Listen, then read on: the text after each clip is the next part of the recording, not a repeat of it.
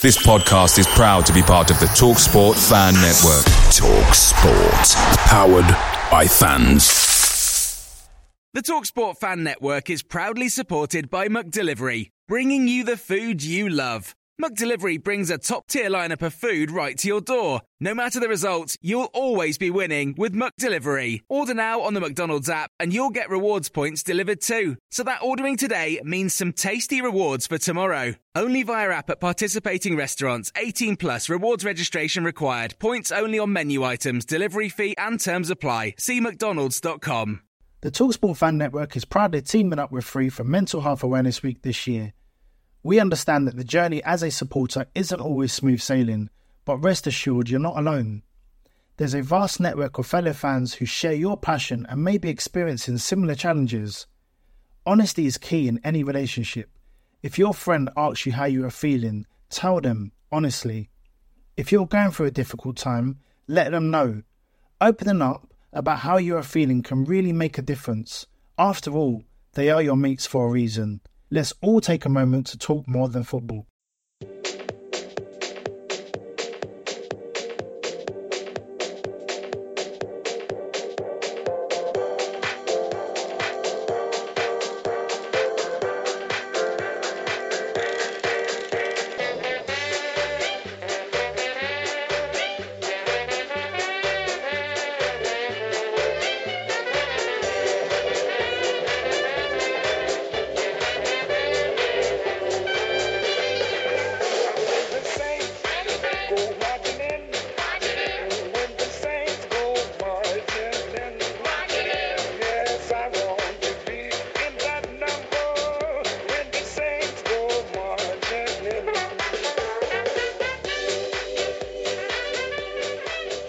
Hello and welcome to Total Saints Podcast, episode 43. We are the dedicated weekly podcast going to the heart of all things Saints FC.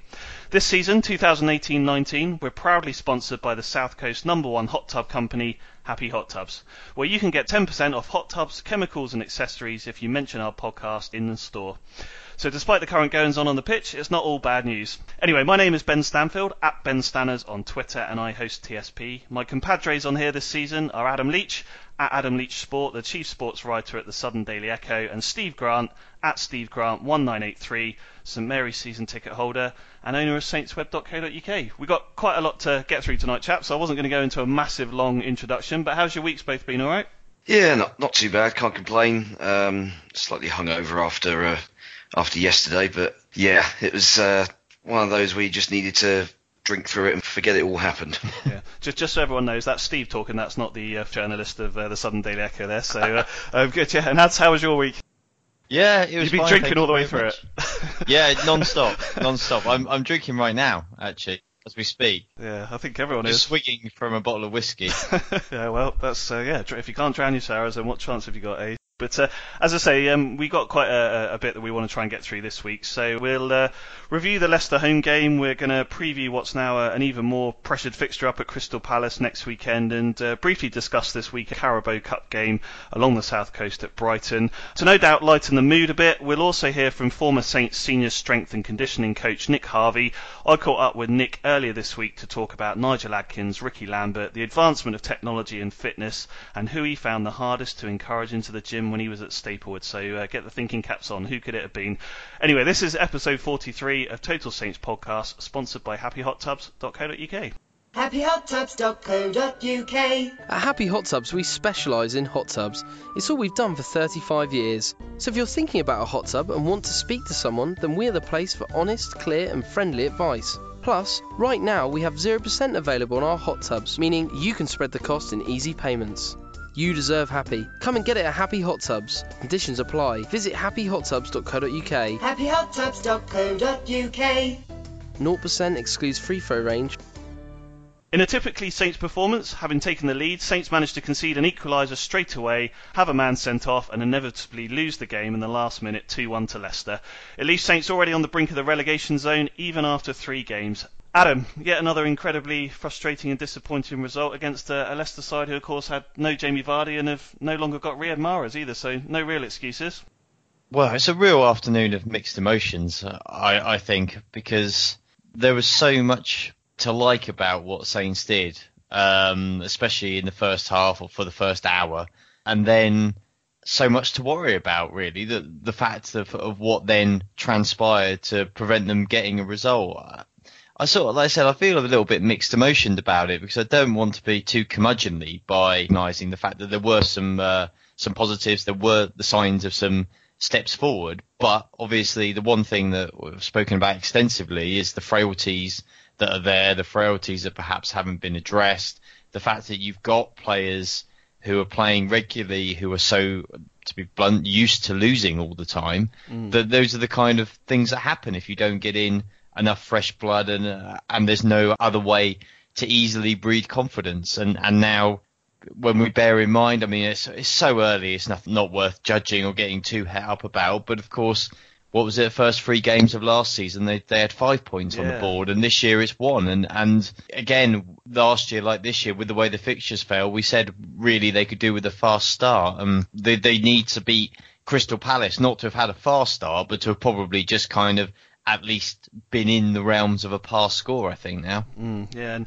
Steve, I was talking to Freddie from the Ugly Inside this morning. We were doing a bit ahead of the Brighton game, and uh, I sort of said to him the Southampton way used to be the, uh, the the sort of pathway from the academy up to the first team. These days, it uh, the Southampton way seems to be blowing points. I think that's 24 points since the start of 2017-18 season that Saints have thrown away from a winning position. And when we don't score many goals, you're sort of making it even tougher for yourself, really.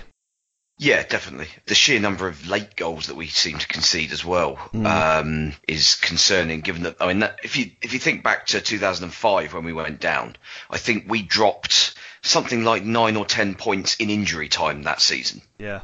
And that made that made a huge difference. I mean, as soon as we concede one, all of a sudden our minds just scramble completely, and we just lose the plot. We've only managed barely sort of a good half in each game. Mm. So, and I've kind of come back to what I said last week in terms of what is Hughes saying to, saying to the players in the dressing room before they go out there. I mean, got it right in the first half yesterday. I thought we thought we were excellent in the first half without creating that many clear chances. But second half, got ourselves in front, but then just thought, well, that's all we need to do, and sat off. And I mean, that equaliser was just awful. Mm. Just so many things that you can pick apart from it. And same goes to the winner. I was going to say, yeah. it's just just an absolute shambles at the back. Yeah. Um, and the one player that everyone thought, oh yeah, that's a signing that's that's going to add a bit of steel to us. Vestergaard was the one that kind of half-assed dangles a leg at the um, at Maguire's shot, mm-hmm. and is basically the reason why McCarthy doesn't dive for the ball the pace that Maguire hit it out, I think if McCarthy goes for it, I think he saves it. Well, but he's just assuming it's getting blocked. I know it was a bit Sunday league all round, wasn't it? But uh, I mean, you, you mentioned there, Adam, and, and yeah, I got it down on my notes. Last season was deemed dreadful and uh, you know our worst ever. But after three games, we have five points on the board. We were unbeaten this season. Played three, lost two, one point. Again, we've not played any of the big boys yet. So I know as Saints fans, and, and particularly on this podcast, we try to be positive. But you know, even I'm a little bit nervous that, as you said, pre-season was pretty poor. We've dragged that into the start of the season. Saints are notoriously slow starters, but they need to pull their fingers out sooner rather than later. Well, there's no doubt about that. I mean, they, they can't carry on. When you look at, um, take a quick look at the league table, and while the, league table means nothing uh, in terms of who's where, just have a quick look at, you know, the games one column and the points column.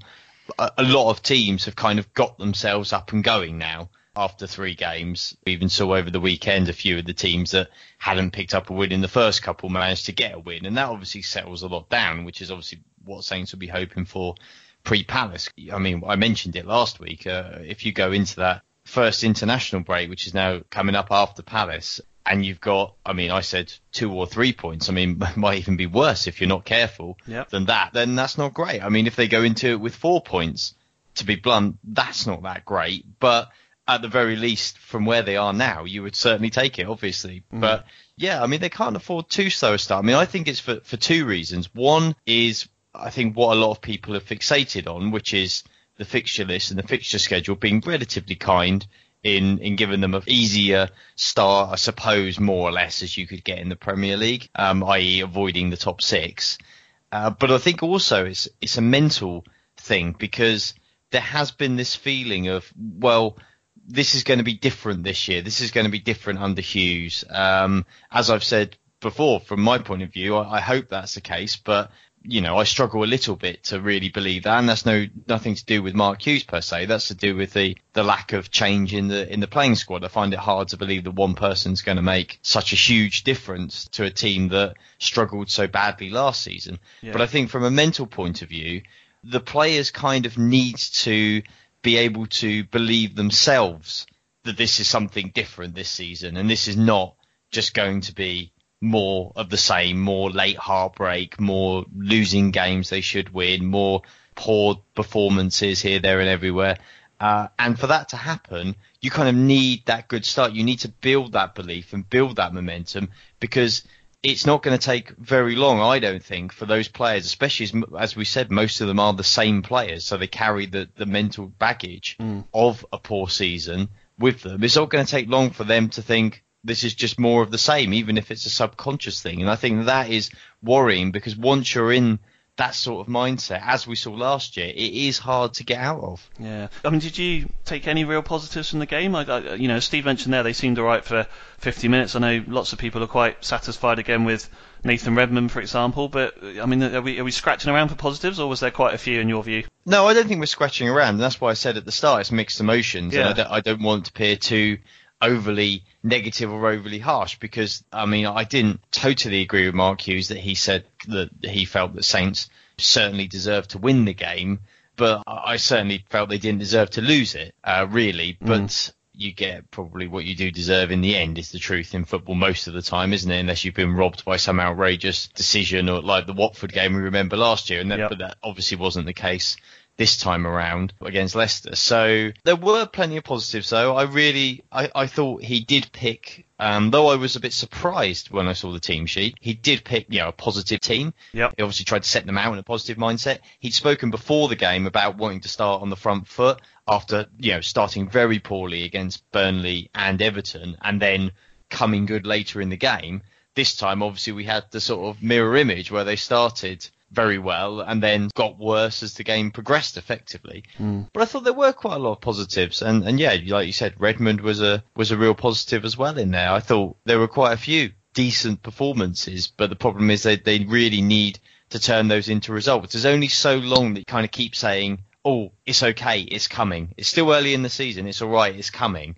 At some point it, it needs to arrive. Um, and I kind of think that they feels like they've pretty much approached that point already, which is a pretty early stage to be feeling the pressure to have to feel like they've got to get a win. Yeah, to be fair, it feels like we've been saying that for 18 months, but uh, there we go. I mean, as, as you mentioned, uh, he made four changes to the team. Uh, Shane Long was in, uh, maybe the, the most surprising of the starters, I think. You know, there wasn't sort of much conjecture him just before I move on to Steve. Gabbiadini and Yoshida and Bednarek, were they left out for just that they didn't make the squad, or was I think there was some contention about whether they were doing fitness tests? Do you know any more to that, just in, in case people were wondering?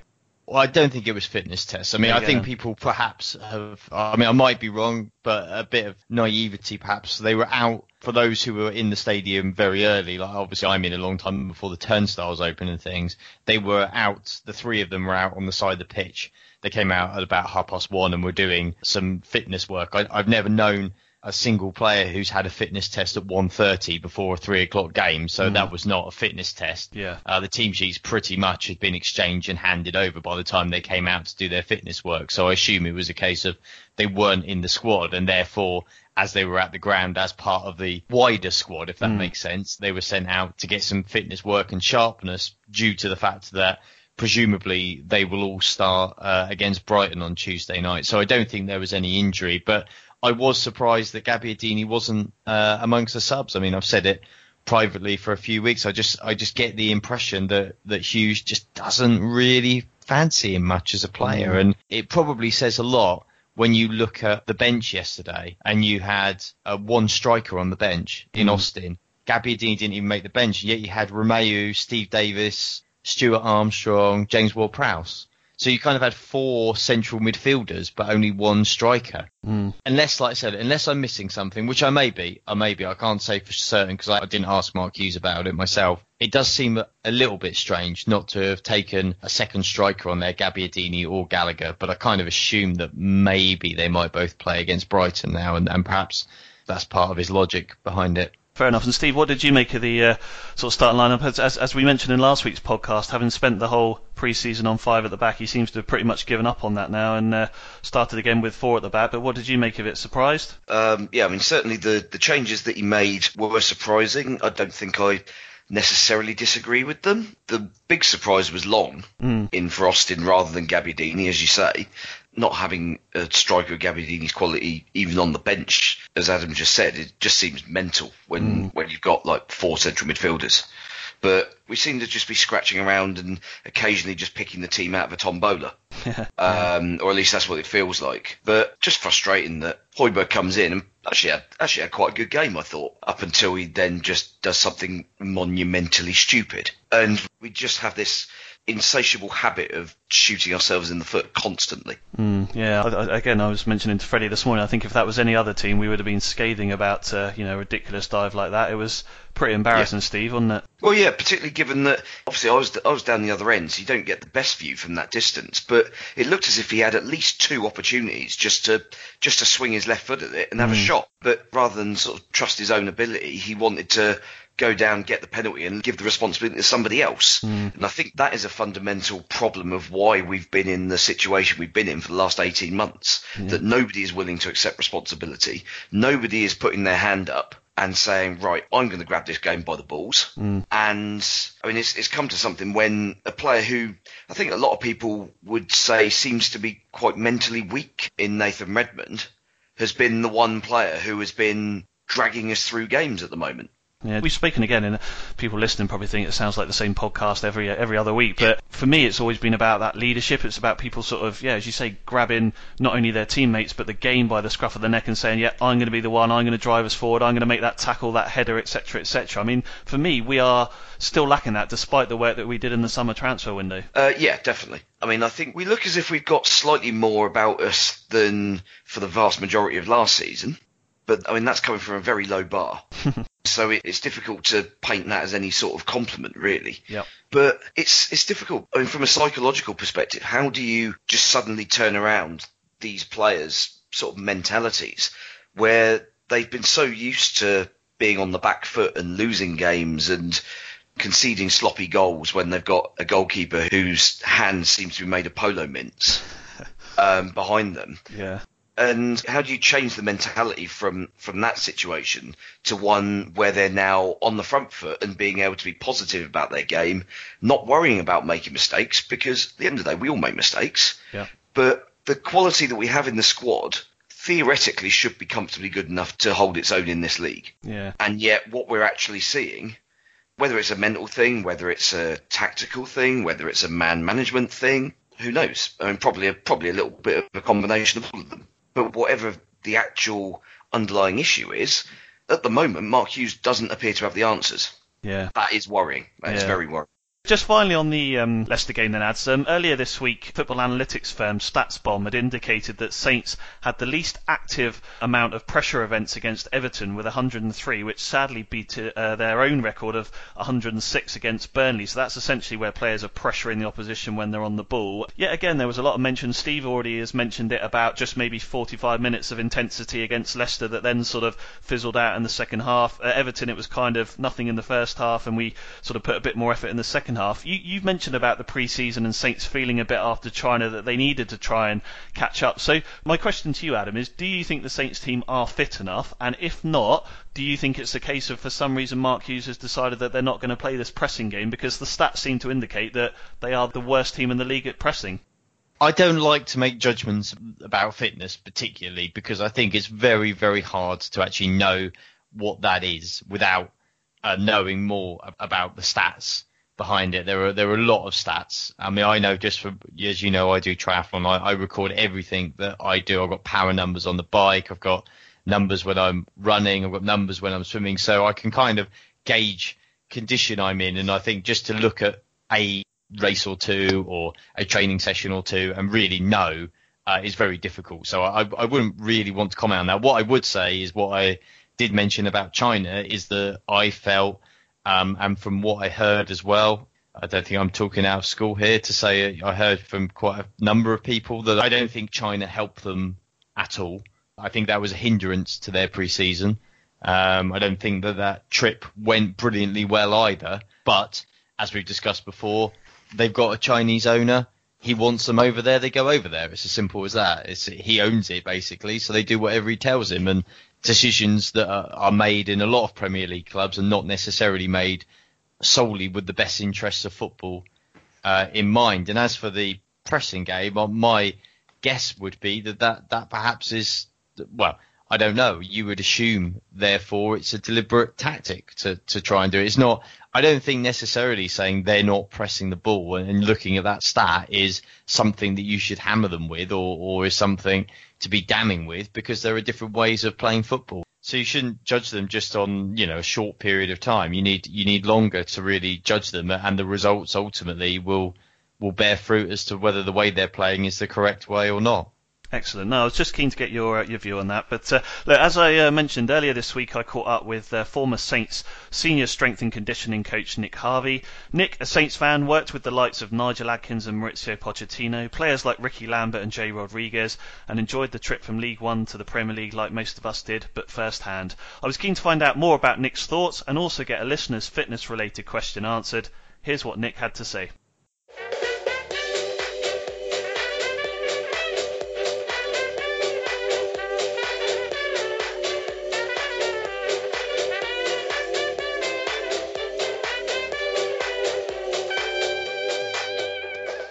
Nick, welcome to Total Saints podcast. It's a pleasure to have you with us. Cheers, Ben. Pleasure to be on. For those that don't necessarily know who you are, I wondered if you could give us a brief potted career history, Nick. Yeah, no problem at all. Fitness coach, uh, mainly most of my career has been in football and mainly at Saints. Yep. Started at Saints way back when now, so I'm getting a little bit long in the tooth. Um, around the year 2000. Yep. Um, so yeah, graduated from university in a sports science degree, and it was kind of at a time when sports science, um, physical conditioning, football was fitness coaches were just coming in the last sort of previous three or four years before that. Yeah. So I started with the academy and really fortunate at a time when you know there was a lot of really good young talent uh, coming through. So the likes of the Walcotts and the, and the Bales. Um, and the Lallanas of this world. So very fortunate, you know, to work with some really good young players and some good coaches as well. Um, so as a young sort of practitioner just coming into the games, it was a, it was a great learning environment. And um, yeah, so I went from there. So I had probably four or five years with Saints Academy. And again, so we had a Youth Cup final, Youth Cup semi-finals. We won the Premier Academy League. You know, I'm very blessed to be to be involved at that kind of time.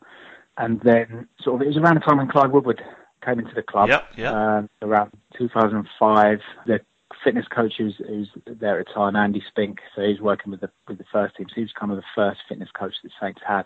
So I think he started when it would have been Hoddle was manager. Mm-hmm. Yep.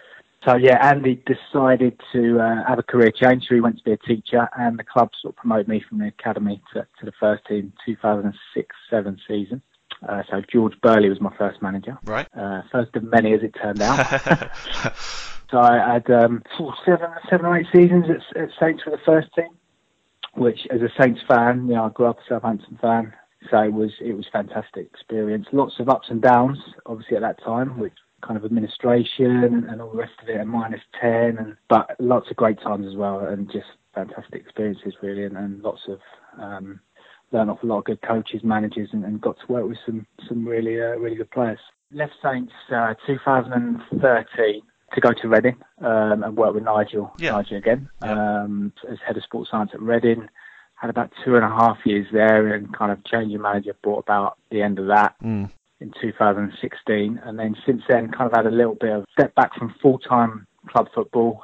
Done a lot of work with the England development teams Yep. starting with initially with the, the 21s with the Toulon tournament when when Southgate was manager, Yeah. uh, Steve Holland was was the coach. So I kind of went straight from Reading into that, which was again just good fortune and timing on on my part. Um, and from a Saints point of view, that would have meant carrying on working with the likes of Prowse and Matt Targett and people like that. I imagine. yeah, Yeah. yeah, again, which is great because big sort of um, Southampton connection. 'cause, So Matt Crocker was academy manager at Saints. He's director of coaching uh, up at the FA, so he's heavily involved. And there's a few other staff kind of who I work with at Saints as well who are involved up there. My first under 21s camp, uh, Prowse was on it. Uh, Matty Targett, Jack Stephens, so it was great to, to catch up with those guys again. uh, and again, just, you know, really fortunate to, to be involved at a time when a lot of good young players winning tournaments. So I went to the under 19 Euro finals, which we won um, in 2017. Yep. So yeah, just just uh, so I've been doing that, uh, which is a part-time role. And alongside that, doing some coach education. So just uh, kind of uh, tutoring on the uh, coaching badges or on the fitness fitness side of things. So. Yeah. And again, come across some some ex Saints on that as well, or some some current Saints actually. People like Kelvin, uh, Super Kelvin, doing his A license and stuff. He gave me a bit of stick when uh, when I did some tutoring on that one. I can imagine, yeah, I can imagine. Um, alongside that, I kind of do some lecturing at Chichester Uni and um, got my own private training company. So I do some, still do some off-season work with some lads who, who are at Saints and just work with a variety of sort of sportsmen, really. Yeah, no, excellent, no, good stuff. And you mentioned the ups and downs there um, throughout the last sort of decade and, and a bit longer. Um, I mean, one of the ups uh, obviously was very much when Nigel was in charge, and as you well Yeah. know, Nick, he's a hero among Saints fans still, and uh, you you Yeah. obviously followed him to Reading as you mentioned. So so that sort of crest of a wave period between um, you know when he came in and going up through the Championship and the you know into the Premier League with the likes of Ricky and uh, Adam and all those sort of things. I mean, as you say, it must have been a, an amazing time working in and around the club because it was just success after success. No, it was uh, looking back, you know, really good memories of that time. It started really before that, you know, JPT final at Wembley, fifty odd thousand Saints fans. You know, I'll never forget that day. Knew then that we're on the verge of something here. Mm. Um, that you know, the Liebherr family taking over and whatnot. Uh, yeah, and then when Nige came in, developed a really good relationship with him and Dean Wilkins and Andy Crosby. Uh, we had a real tight knit kind of coaching staff Yeah. and support team, and, and just a really good group of lads Yeah. who not only, you know, particularly when we're in League One, you know, had some, some players who, for that level were top notch. Mm. Um, you know, likes of Ricky and Jose and, uh, you know, the list goes on really. Yeah. But, um, Nige worked hard to get a real good team spirit amongst the lads and the, you know, the lads socialised together and it was a real close knit group. Mm. Um, from that point of view, yeah, just really good memories of, you know, winning lots of games. Yeah. Sort of days that stick in the mind, uh, Plymouth away, Clinton promotion, Yeah. uh, and the bus journey back and um, to go straight up through the championship where probably would have expected maybe a, a season of consolidation. But like I say, we're, we're again we're blessed with a lot of talent in that team, yeah. with the likes of Lallana coming into uh, real good form, and you know Ricky was exceptional. You know you can't underestimate how important he was to the way we played and whatnot. Um, yeah, it was good times, good times. Just not to dwell on it for ages, but I think you know Ricky's a prime example, isn't he? I, I remember seeing his debut at St Mary's against Northampton when we won 2-0, and he Yeah. uh, a bit like Michael Antonio when he arrived. He looked a bit uh, bit on the portly side, but you know by the time he hit the Premier League, I mean he was never never blessed with pace, Ricky, was he? But I mean you know his physique over that time, you could tell he'd worked really hard with guys like you, Nick, to get himself ready for the Premier League, Yeah. even at his age.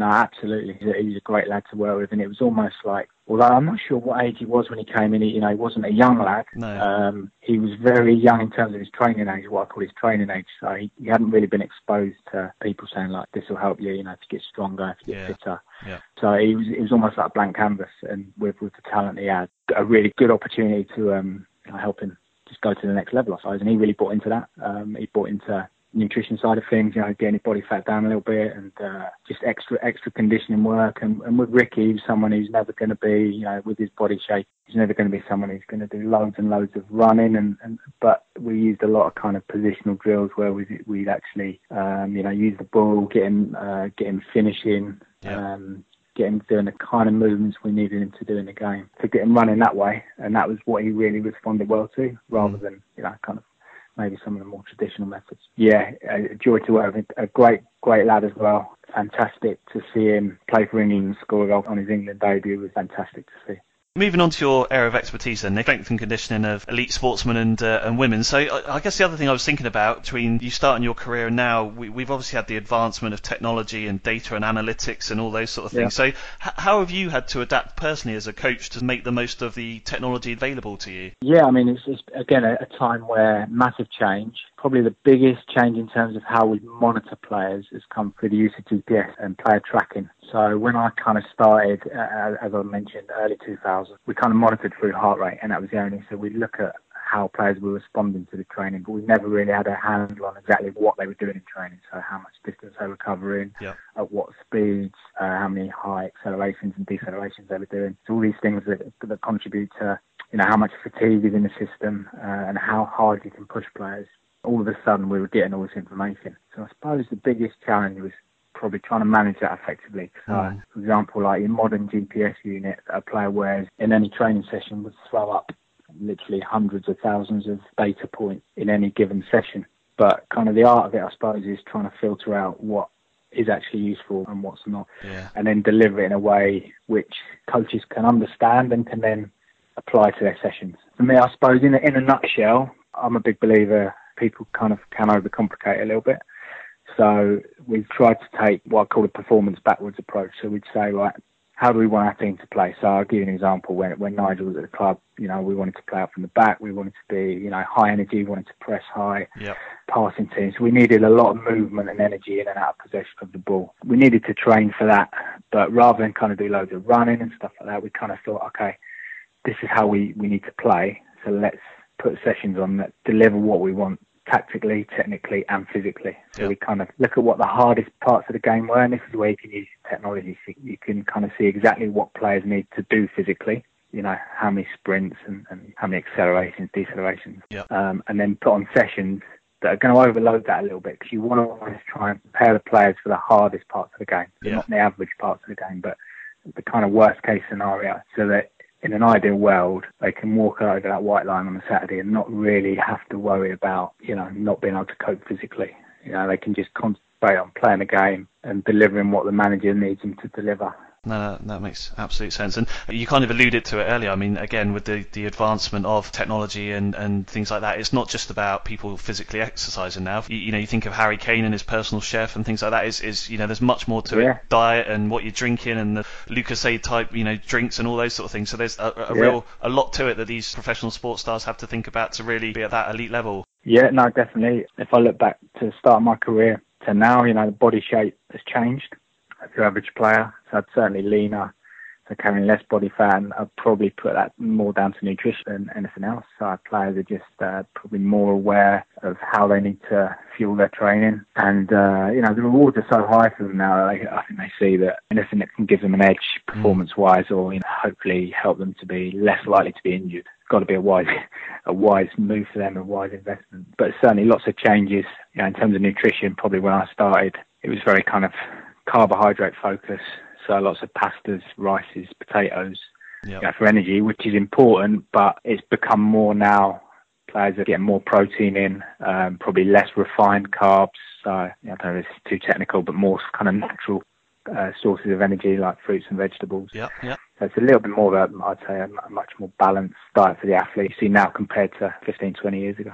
A listener of ours, Graham, had sent me a question on Facebook a couple of weeks ago, and I, I promised I'd uh, Yeah. look into it for him. So um, I'm going to quote it. It's quite a long question. So basically, Graham said, I watched a lot of the World Cup and saw a lot of players suffer cramp and mention fatigue, which I think is a poor excuse. I am a keen athletics and cycling fan. In the Tour de France, cyclists covers hours of road day after day with explosive hill or sprint finishes, and yet seem to suffer less than footballers.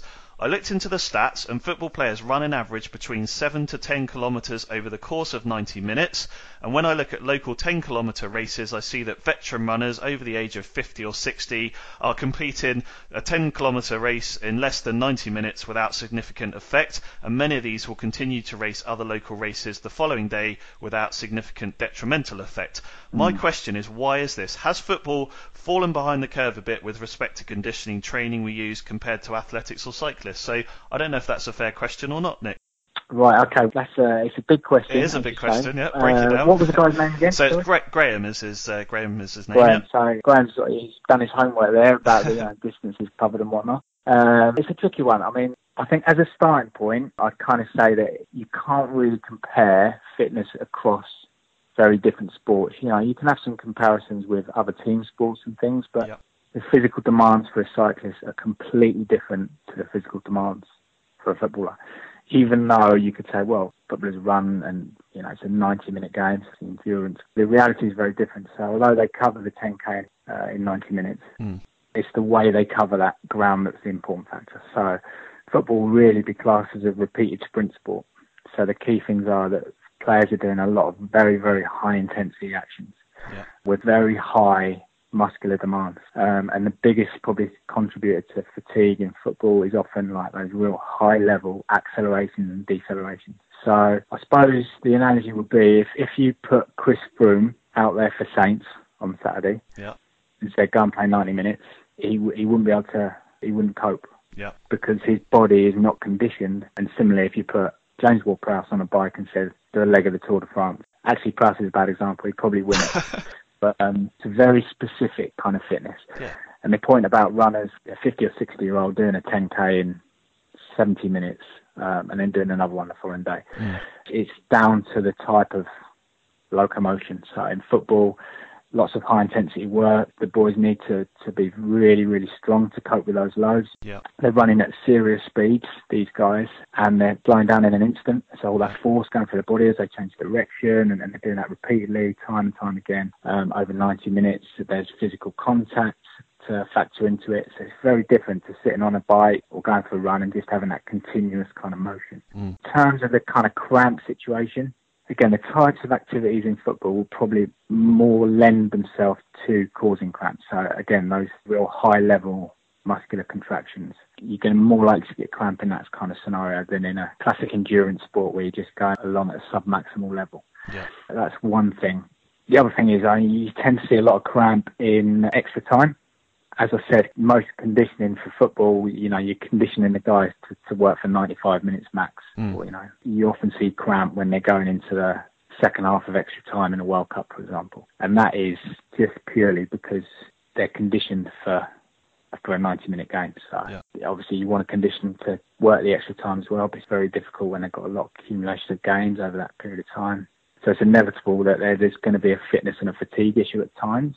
Um, also, you'll see players maybe they come back from injury, so they they might be a little bit behind the curve fitness wise, and, and then they'll get a cramp because of that. So it can be a fitness fatigue issue, but also it can be a nutritional issue. I'll give you a Saints example. Um, when Lallana broke into the Saints team as a youngster, he would get problems. I'm sure people can remember cramping. Yeah. So one of the things we did with him, we, we sweat tested him. and He uh, his sweat was very salty, so he sweated out a lot of electrolytes. So he would have a special supplement for his drinks, and that sorted his problem out. There's other lads. It could be something simple like really tight tie-ups and socks. Yeah, yeah. Blood flow. So Yeah. there's all sorts of different things that, that can come into it. Yeah, kind of Yeah. take an indi- individual approach. So yeah, I don't know if that answers the question. Yeah, no, I think that I think that does, and I'm sure uh, I'm sure Graham will let us know, and we can can pass on it. But I think that's a, a great answer, and it makes perfect sense to me as uh, someone that wouldn't have known the answer before that question. So, uh, look, a, a, a couple more just before we let you uh, let you go. But uh, Yeah, no. I, I know briefly when we spoke the uh, the other day, just ahead of tonight, um, we were talking about Danny Ings having joined Saints, and I mentioned about Jay Rodriguez, who obviously went through a really serious injury after you'd moved on from Saints. But I know we were briefly talking, and I was really keen to ask this question. As as a coach, There's obviously a lot of pressure on you as an individual to keep positive and motivate these guys because it is their career. And you know, when Yeah. you think of Danny and Jay being right at the bottom, having to spend you know 12, 18 months building themselves up again, how much pressure is there on you to be able to come to work every day and be positive and sort of say to them, come on, you, you're going to do this, you're going to get back to the top? Because I imagine it can be really quite stressful and hard on you as well. Yeah, you know, certainly when things like that happen, it's probably the, the toughest thing to deal with i- is when players get bad injuries because you, you kind of see up close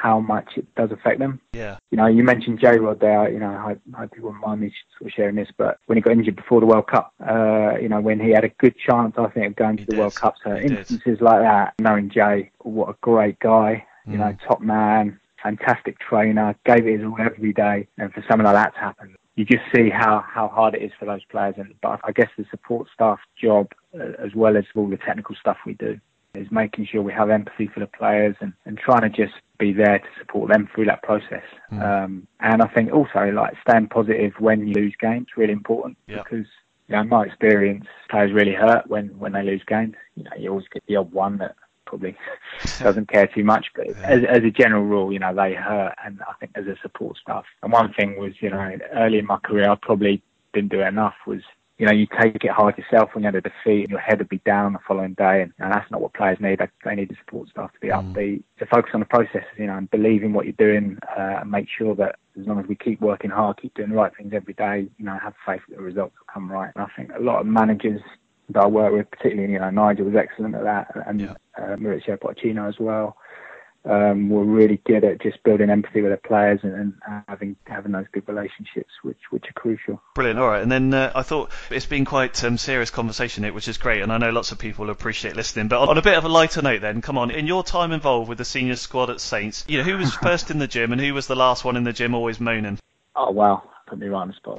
Um, I'm sure none of them listening, so don't worry. I'll, gi- I'll give you a couple of good ones first while Right. I try and think of because most uh, and, and I know it's a boring answer, but most players, in, in my experience, generally speaking, you know, they're good. They, Yeah. they work hard. But um, as a young player, Prowsey was different class and Yeah. working in, in, the, in the England setup as well. Just uh, you know, model pro. Mm. Um, first in the gym, last out of the gym, last off the training ground.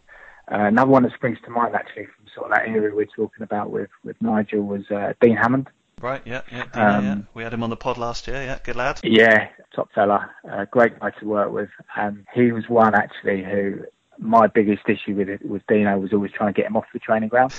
Usually you're trying to maybe push players a little bit more and stuff, but with Dino he just wanted to do so much that sometimes yeah he picked up a few little niggles um, because he just he just wanted to to work work work work work and sometimes it's like come on you need to rest as well. Yeah, it's interesting because I remember I, I asked him when we uh, we had him on the pod last year what he felt about it, and just I know we're going off on a tangent, but he said to us that he felt because Saints have progressed so quickly and the talent around him, if I remember correctly, he said that he felt he had to do a lot more training to try and keep himself at the level of the players that were around him. Yeah, I think to Dean Wilkins, who worked with him uh, when he was a kid at Brighton, when he was Mm. you know, coming through the academy there. Dean was his kind of academy coach, and uh, you know I think it's been with him from, from a young age, and, and like you say, that probably you know he recognised that well I've got an opportunity to play in the Premier League, then you know I need to do everything in my power. Yep. So he he's one that sort of sticks out as someone who you know sometimes you have to say come on, Dean, you need to go home, you need to rest.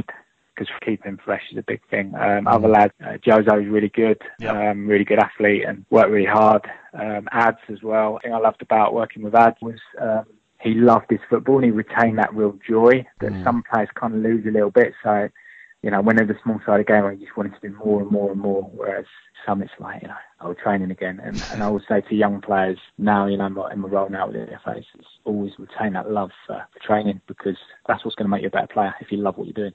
So, um, I've tried to avoid answering your Oh, no, question come on, everyone, that. everyone wants to know it. Right, who's who's the who's the who's the worst one? I mean, if, genuinely, if there wasn't one, I can't believe there, there there must be someone. Surely, I'm trying to think. I'm trying to think of players during that era that would have been grumpy. few I don't, I don't want to mention for, for different reasons. And as a fitness coach, yeah, um, get your fair share of stick. Yeah, um, and sometimes you're the one that you know the uh, the grumps get taken out on. Used to get a lot of banner off Danny Butterfield. Yeah. Uh, yeah, he was a funny guy. Yeah. Uh, but uh, usually at my expense. Um, the one that kind of springs to mind, I'll tell you, I'll give you one name Right. that people maybe might not be too surprised at, that I had to kind of cajole into the gym. But when he got in there, he worked really hard. Was uh, was Guly. Yeah, I'll give you you that. I'll give you that name, Guly the Yeah. Prado. Yeah. yeah. He was probably a bit too cool for the gym. exactly. Yeah. Yeah. Yeah, Yeah. Uh, brilliant. Far too cool. Yeah. Yeah. Loved a bit Brazilian flair. Didn't want to go in the gym too much, but yeah, no, he's a good lad. Smashing. Well, it's been uh, lovely having you on. Nick. Really appreciate the time. and I know everyone will listen and uh, I'm sure be really interested in uh, the information you've gone through. You can follow Nick if you want to. He's on uh, Twitter at HarvoP47. And uh, yeah, just um, wish you all the best for the future, Nick. And uh, thanks for everything you've done for, for Saints over the years. And obviously, good luck with the ongoing work with the FA. No, thanks, Ben. It's, it was always a privilege to work for the club. That's how I saw it, and you know, still a Saints fan, so uh, always nice to talk about the Saints.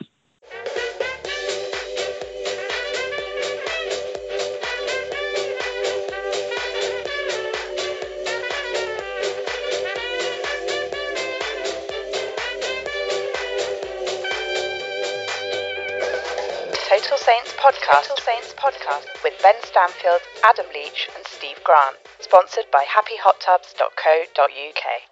Thanks again to Nick for joining TSP. It was great as it always is to reminisce about some happier times at St Mary's than maybe we have at the moment. Adam, I, I want to focus most of our attention on Palace next weekend, as I guess that's the uh, the bread and butter of the Premier League. But before that, um, we travel down to Brighton's Amex Stadium in the Carabao Cup for what looks a, a pretty tough game. Um, in light of the poor Premier League start, a good fixture to have in the cup, or a bit of an unwanted distraction?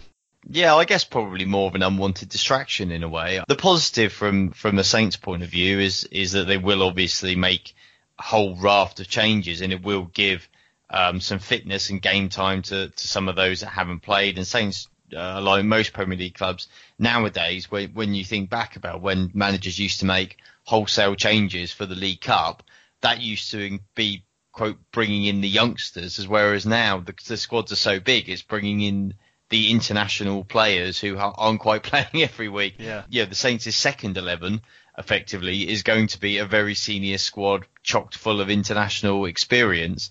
Um, and you know, Brighton presumably will ha- will do something very similar. So what you're hoping for is that there'll be somebody or a couple of players or something there that, that really goes well and gives you a, you know gives you some some food for thought for Palace. Some you know somebody comes in and just has a great performance perhaps even somebody you didn't expect would play really well. And suddenly you go okay this guy's got a bit of confidence. He's got a little bit of form. Maybe we you know we, we change tack slightly for Palace and we and we throw him in. I think that's the biggest thing to be gained from it at this stage. That's the way you have to approach it now. If you get three or four wins down the line in this competition, then obviously it becomes a, a different beast because then obviously you're you're playing to try and win it. But for now, it's playing to give people some fitness and, and kind of the result to a certain degree is is somewhat secondary to that because it it will, it will almost just be what it will be um, because you just don't know which team is going to be slightly sharp or, or slightly fitter and and that would might ultimately just be the difference when you're playing effectively two teams of players who basically haven't played yet this season. Yeah, I did. I did my research. I saw that uh, Brighton last season for both uh, they beat Barnsley in the first round, then lost down at Bournemouth in extra time, and he uh, freshened it up uh, by pretty much playing the second string. So yeah, I think we can imagine uh, Chris Hughton will do that. And Steve Saints have been a little bit unlucky. It's the only all Premier League fixture in the in the entire round, and of course they're away from home as well. And as we know with Brighton under Chris Hughton, a guy I, I really rate. I think he's a fantastic manager. It's certainly not going to be easy, whichever team Brighton put out. No, it won't. And one thing that Brighton have have also done so far is that this summer they were very active in the transfer market. Yep. And yet most of those players haven't uh, integrated into the first 11 yet. Mm. So you would think that Tuesday is going to be those players' opportunity to get themselves into into Brighton's team, who have been such a chalk and cheese side so far this season, having obviously won against Man United last week. Yep. Um, And and, yet, by, and yet, by all accounts, they were absolutely abysmal at Watford on the opening day. Yeah. Yeah, you just just one of those sides you never quite know what you're going to get from them. Uh, I suppose, as we just mentioned there with Saints, I mean Saints need to they need to win a football match somewhere. So I guess any fixtures that come along that give them a chance to do that, you can head to Crystal Palace off the back of a win. So it's not the end of the world if they lose, but I guess if they win, that can really really help a lot. At the end of the day, it's the, the whole sort of momentum thing, isn't it? If you if you start actually winning games, then all of a sudden you're kind of looking forwards rather than sort of looking back and wondering how you've how you've managed to make a mess of things. I mean, if, if we get, if we go down there and we, I mean, it doesn't really matter how we win. Mm. To be honest, sort of taking the positive angle, I think we've seen enough from the three games that we've played so far that there are signs that we've got an idea of what we want to do. It's just sustaining that and the defensive concentration for for an entire game Yeah. that's an issue regardless of what competition you're playing in, uh, what opposition you're playing against, whether you're putting out your first team or or your second string. Those are things that have got to be overcome either way. Yeah. And if we can just get over that hurdle for the first time this season, then maybe we look forward and think, okay, right, now we've got that sort of monkey off our backs, we can go into Selhurst and actually put in a good performance and, and not panicking too much about what they're going to do to us at the other end. Yeah, absolutely. And the good news for you, ads, as well, is I'm sure you're well aware there's no extra time in the Carabao Cup this year. So uh, e- even if it fizzles out to draw, at least you've only got a penalty shootout to battle through anyway. And I'll tell you what, with with midweek deadlines, you can't believe how good news that is. I mean, you do, Honestly, you do sound delighted. I, I just I could do without a Tuesday night away game. Basically, Yeah. I'm grumpy about it already. The only good news is that I've noticed that the US Open schedule means that when I get back, Roger Federer will be playing uh, because it'll be uh, the night session in, in New York. So I guess that's one small consolation. Every every cloud, absolutely. And and just just finally on the Brighton game, then it's uh, one of the uh, I think it's four fixtures that are going to trial uh, VAR again. So uh, I, I I've always been sort of more glass half full with VAR, but what what's your views on it, just uh, briefly? It's a slightly difficult one. I, I think I was all for it, and then since I've seen it in action, I've got slightly less convinced by it. I'm I'm glad they're still trialing it, and I'm hoping that they they'll come up with a system that's just that, that works well enough. You know, if they tinker around with it enough, if that makes sense. Because Yeah. I don't think they've quite got it to a point where it really feels workable. And it, I, there are times that I, I love it for the the black and white decisions. You know, Mhm. is it over the line? Isn't it? Is it offside? Isn't it? Th- those are just things that are fact. But in the matters of opinion, it still seems to me at times quite cloudy and quite hazy. And uh, ultimately if you're if all you're going to do is you're still going to be relying on you know what is going to be very much just somebody's interpretation or opinion if it's not a clear error then I kind of almost prefer the controversy of the referee. Mm. um, but maybe that makes me a bit of a traditionalist. But, but the funny thing was that wasn't how I felt until I've seen it in action. Yeah uh, so I'm, I'm hoping that maybe the, the trialing of it will just come up with a system and a way of working it that's less disruptive to the game and brings accurate decisions. As Steve mentioned, after that we move on to play um, Brighton's rivals, Crystal Palace, in the Premier League up at Selhurst Park next weekend. It was actually our fifth game of the season last year, and weirdly it's the fourth game of the season this year. But uh, as many will remember, we did win uh, 1 0 up there last season thanks to uh, Steven Davis. Um, I guess with only one point on the board, as we've mentioned, Steve, it's important that Saints come away with uh, at least something from there. Yeah, definitely. Palace are another side who have been proper sort of hit and miss so far this season. Mm. Um, I watched their watched their game at Watford earlier, and in the second half they were absolutely dreadful. Yeah, Zaha had got himself, as he quite often does, he get he gets himself distracted by. I mean, basically people kicking the crap out of him. but as soon as he reacts, he's out of the game. Mm and he is not focused and he's not on it. And you kind of need someone just to go and boot him up the arse in the first couple of minutes, um, just so he's distracted, and therefore you can you can kind of negate his threat a little bit. Mm. But yeah, certainly we need to getting something from Palace. So even if, even if it's only a draw, it's a result and it's away from home as well, where our results haven't really matched the performances. I don't think mm. in our defence. But it's one it's one of those grounds where we've generally had a pretty decent record, I think. Yeah, yeah. Um, but when it goes wrong, it tends to go very badly wrong. Yeah, it's weird, isn't it? As you say, we've we've not done too bad over the years, but the one thing that's sticking in my mind is that Fraser Forster a back pass. So Steve mentioned Zaha there. Ads, is he the uh, the main threat for you, or do you think there's anyone else you would be keeping our eye on? You know, sort of Zaha Townsend type, you know, axis is going to cause the, the, well, their aim is to cause a bit of problem. They're obviously both quite lively, and, and Zaha's got some pace and some ability and also uh, Benteke. Now, but the problem with Benteke from Saints' point of view, um, we've seen in the first two games, because I can tell you one thing for certain: if he plays, he will be making a beeline for uh, trying to get uh, round the back and on Cedric for balls into the box. I mean, obviously Saints will want Vestergaards to be looking after him. It does make me kind of wonder if they think that they'll go with Benteke if Saints may change to three at the back to mm. try and negate that worry. But obviously, as we've seen, Cedric beaten um, in the air at the far post by Richarlison, Everton, and everyone in the Premier League.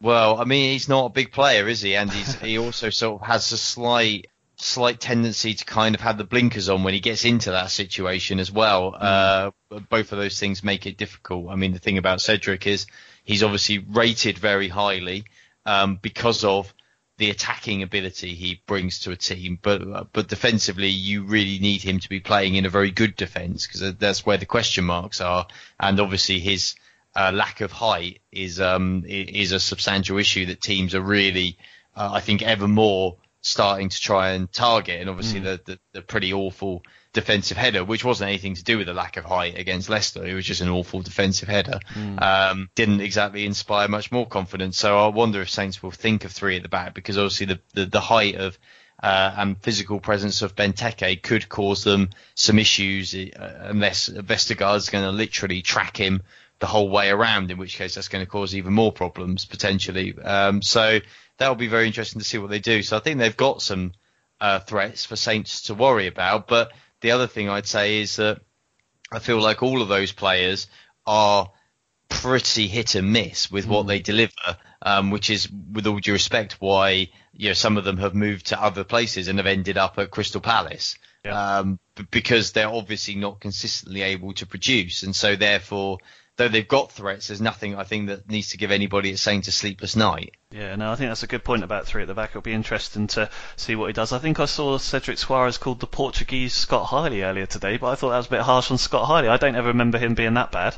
Well, Scott Hiley was also vertically challenged, wasn't he? Well, so yeah, um, yeah. I guess that's probably just where the link comes from. But I mean, Hiley, he only played a handful of games before we farmed farmed him off down the road, didn't we? Yeah, we So, did, um, we did. So maybe, maybe the, uh, I guess that's maybe one up from the Portuguese Lee Todd anyway. But uh, there we go. Um, um, I mean, we mentioned at the start of the pod, Steve, that Hughes doesn't seem to know his best eleven. I guess we're hoping that three or four players down at Brighton have a worldie, and he sort of has to think about them for Saturday. But I, I assume, as Adam mentioned there, three at the back, whatever happens, we're expecting to see a, a you know totally different lineup again to um, what we had against Leicester. Uh, yeah, I would expect so. I think we'll probably go with a sort of vaguely four-five-one-ish formation and try and try and pack the midfield. Hmm. I think Palace are very underrated through the centre of midfield. Yep. I think uh, James McArthur and the Serbian guy whose name I'm not even, not even going to remotely try and pronounce. Right, he's in my fantasy Um, team. Right, I'm going to go for yeah. it. Milivojevic. Yeah, that'll do. He's the, cap- the Um, Crystal him. Palace captain. Steve means Yeah, anyway. him, him. Those two are both um, very good on the ball. They tend to break from deep, and if we if we don't have the right cover in the centre of midfield, then they will basically break between the lines. Then that then gives them free run with Townsend, Zaha either side, and Benteke running through the middle, and they're just streaming forward at us. And that thought is probably going to be giving Mark Hughes sleepless nights between now and Saturday, I would imagine. I kind of see where Adam's coming from in terms of going three at the back. We know that um, Palace are going to play with one central striker, so therefore having three centre backs probably seems like overkill. Mm. And I think we we then leave ourselves short elsewhere on the pitch. So I think it will be a, a 4-5-1, 4-2-3-1 ish type setup, slightly more defensive than than we saw yesterday against Leicester. Yeah, no, that's much better than my uh, 5-2-4 I had us playing against um, Burnley, which obviously then meant that you didn't have a goalkeeper. But uh, there we go. Um, Miller Vahejovic. There. I think I've got it. Um, ads. I guess the good thing, just finally before we do our predictions, is that uh, the Tom Daley of uh, Denmark, Pierre Emil Højbjerg, um, the Brighton game I think will count as his suspension, so he should be available for Palace, right? Yeah, that's that's how I understand it. Yeah. Good, good, excellent. All right. Well, uh, none of us got our predictions right this week, as you well know. Adam and Steve had Saints to win. I had a draw, so nil poir across the board. It's still Adam three, me two, Steve one. So it's quite, you know, quite exciting times actually in that prediction. Ted Rogers. Exactly, exactly. Um, right, I'm going to go first this week because I don't want to be accused of bias by always going last, and half the time you guys pick the best scores anyway. So I am going for Palace to win 2 0, Adam. On to you. Well, that wasn't a surprise, was it? I I'm gonna. I was positive last week, and obviously that that backfired. But maybe I'll stick with it one more week, and I'll, I'll go for Saints to get on the board with a narrow two-one win. Narrow 2 1 win. Good, all right, excellent. Okay, I'm, I'm imagining, Steve, you're probably not going to top that. Well, I'm kind of going for something a little bit left field. I'm going for organised chaos, but um, ultimately nothing happening, and it's going to be nil nil. Oh, Great, okay, well, that'll be a good one to write about, Ads, so uh, excellent. well, somebody's going to get at least a point. Yeah, that's good actually, isn't it? So that's good. That's nice. That's what we need a bit of variety. Otherwise, everyone's just going to switch off and not bother listening.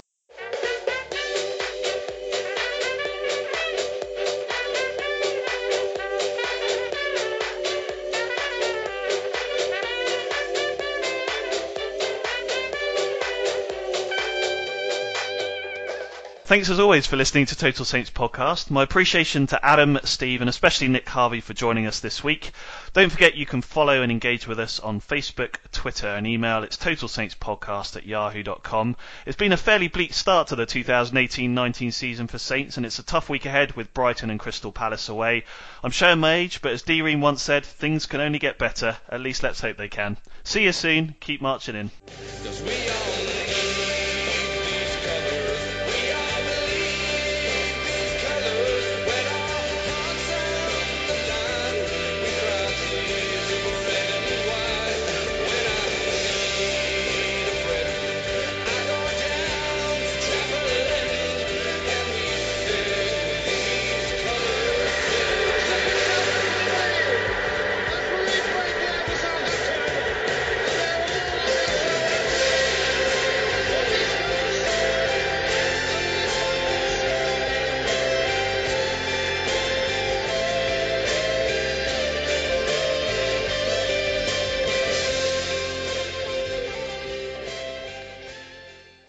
Talksport Fan Network is proudly teaming up with three for Mental Health Awareness Week this year.